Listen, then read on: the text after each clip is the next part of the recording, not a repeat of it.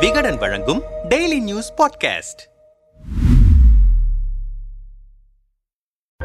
கோயம்பேடு உள்ளிட்ட தமிழ்நாட்டின் பல்வேறு மாவட்டங்களில் உள்ள சந்தைகளில் தக்காளி வெங்காயம் உள்ளிட்ட காய்கறிகளின் விலை கடுமையாக எகிரியிருக்கிறது அன்றாட சமையலுக்கு அத்தியாவசிய தேவையாக இருக்கும் பிரதான காய்கறிகளின் திடீர் விலையேற்றத்தால் பொதுமக்கள் கடுமையாக பாதிக்கப்பட்டு வருகின்றனர். அதிகப்படியான கோடை வெப்பத்தால் உற்பத்தி குறைவு திடீர் மழையால் ஏற்பட்ட விளைச்சல் பாதிப்பு கடந்த காலங்களில் ஏற்பட்ட விலை வீழ்ச்சி மற்றும் அண்டை மாநிலங்களிலிருந்து சந்தைக்கு வரும் சரக்குகளின் வரத்து குறைவு உள்ளிட்ட பல்வேறு காரணங்களால் காய்கறிகளின் விலை கடந்த சில நாட்களில் கிடுகிடுவென உயர்ந்திருக்கிறது. குறிப்பாக கடந்த வாரம் ஒரு கிலோ தக்காளி முப்பத்தி ஐந்து ரூபாய் நாற்பது ரூபாய் என விற்கப்பட்ட நிலையில் தற்போது நூறு ரூபாய் நூற்றி இருபது ரூபாய் என விலை எகிரியிருக்கிறது அதேபோல கடந்த வாரம் ஒரு கிலோ பீன்ஸ் எண்பது ரூபாய் என விற்கப்பட்ட நிலையில் தற்போது நூற்றி இருபது ரூபாயாகவும் கிலோ அறுபது ரூபாய்க்கு விற்கப்பட்ட சின்ன வெங்காயம் நூறு ரூபாயாகவும் கிலோ இருநூறுக்கு விற்பனை செய்யப்பட்டு வந்த இன்றி இருநூற்றி நாற்பது ரூபாயாகவும் தாறுமாறாக உயர்ந்திருக்கிறது.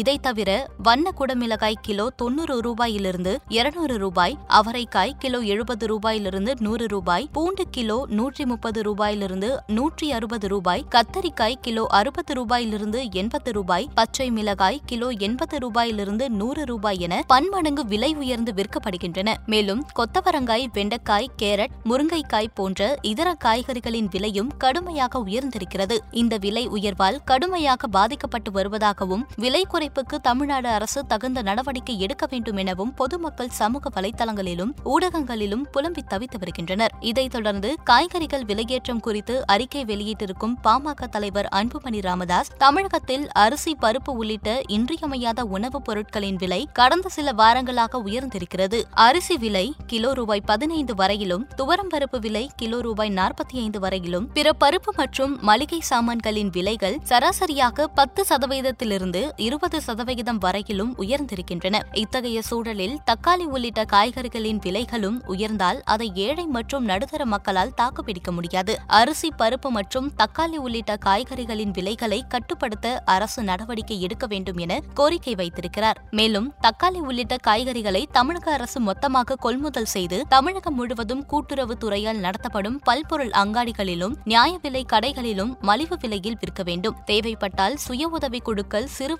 தொழிலாளர்கள் மூலமாக நடமாடும் காய்கறி கடைகளையும் அமைத்து அவற்றின் வழியாகவும் வெங்காயம் தக்காளி உள்ளிட்ட காய்கறிகளை குறைந்த விலையில் விற்பனை செய்யலாம். அதன் மூலம் வெளிச்சந்தையிலும் காய்கறிகளின் விலையை கட்டுப்படுத்த முடியும். மேலும் ஆண்டின் எல்லா காலங்களிலும் சந்தைகளில் வெங்காயம் தக்காளி உள்ளிட்ட காய்கறிகளின் விலை ஒரே சீராக இருப்பதையும் உழவர்களுக்கு நியாயமான விலை கிடைப்பதையும் உறுதி செய்வதற்காக வேளாண் விளைபொருள் விலை நிர்ணய ஆணையத்தையும் விளைபொருள் கொள்முதல் வாரியத்தையும் தமிழக அரசு உடனடியாக அமைக்க வேண்டும். அவற்றின் மூலம் வேளாண் விளைபொருட்களுக்கு விலை நிர்ணயம் செய்து அரசை கொள்முதல் செய்ய வேண்டும். அத்துடன் விளைபொருள்கள் அதிகமாக விளையும் காலங்களில் அவற்றை சேமித்து வைப்பதற்காக குளிர்பதன கிடங்குகளை அமைக்கவும் தமிழக அரசு நடவடிக்கை எடுக்க வேண்டும் என அறிக்கை வாயிலாக அன்புமணி ராமதாஸ் கேட்டுக் கொண்டிருக்கிறார். இந்த நிலையில் கூட்டுறவுத்துறை அமைச்சர் கே. ஆர். பெரிய கருப்பன் காய்கறிகள் விலையேற்றம் தொடர்பாகவும் விலையேற்றத்தை கட்டுப்படுத்த தமிழ்நாடு அரசு மேற்கொண்டு வரும் நடவடிக்கைகள் தொடர்பாகவும் விளக்கமளித்திருக்கிறார். இதுகுறித்து பத்திரிகையாளர்களிடம் பேசிய அமைச்சர் பெரிய கருப்பன் இந்த ஆண்டு கோடையில் நிலவிய கடும் வெப்பத்தால் விவசாயிகள் தக்காளி பயிரிடுவது கணிசமாக குறைந்தது. அதேபோல கர்நாடகா ஆந்திரா போன்ற அண்டை மாநிலங்களிலிருந்து வரும் தக்காளி வரத்தும் குறைந்தது. இதனால் கடந்த வாரம் முதல் தக்காளி விலை அதிகரித்திருக்கிறது. சாதாரணமாக நாளொன்றுக்கு சென்னை கோயம்பேடு மார்க்கெட்டுக்கு எண்ணூறு டன் வரை வரக்கூடிய தக்காளி வரத்து தற்போது முன்னூறு டன் என்ற கணக்கில் குறைந்துவிட்டது. இதனால் வெளிச்சந்தைகளில் ஒரு கிலோ தக்காளியின் விலை ரூபாய் நூறு வரை விற்கப்படுகிறது. இதனால் பொதுமக்கள்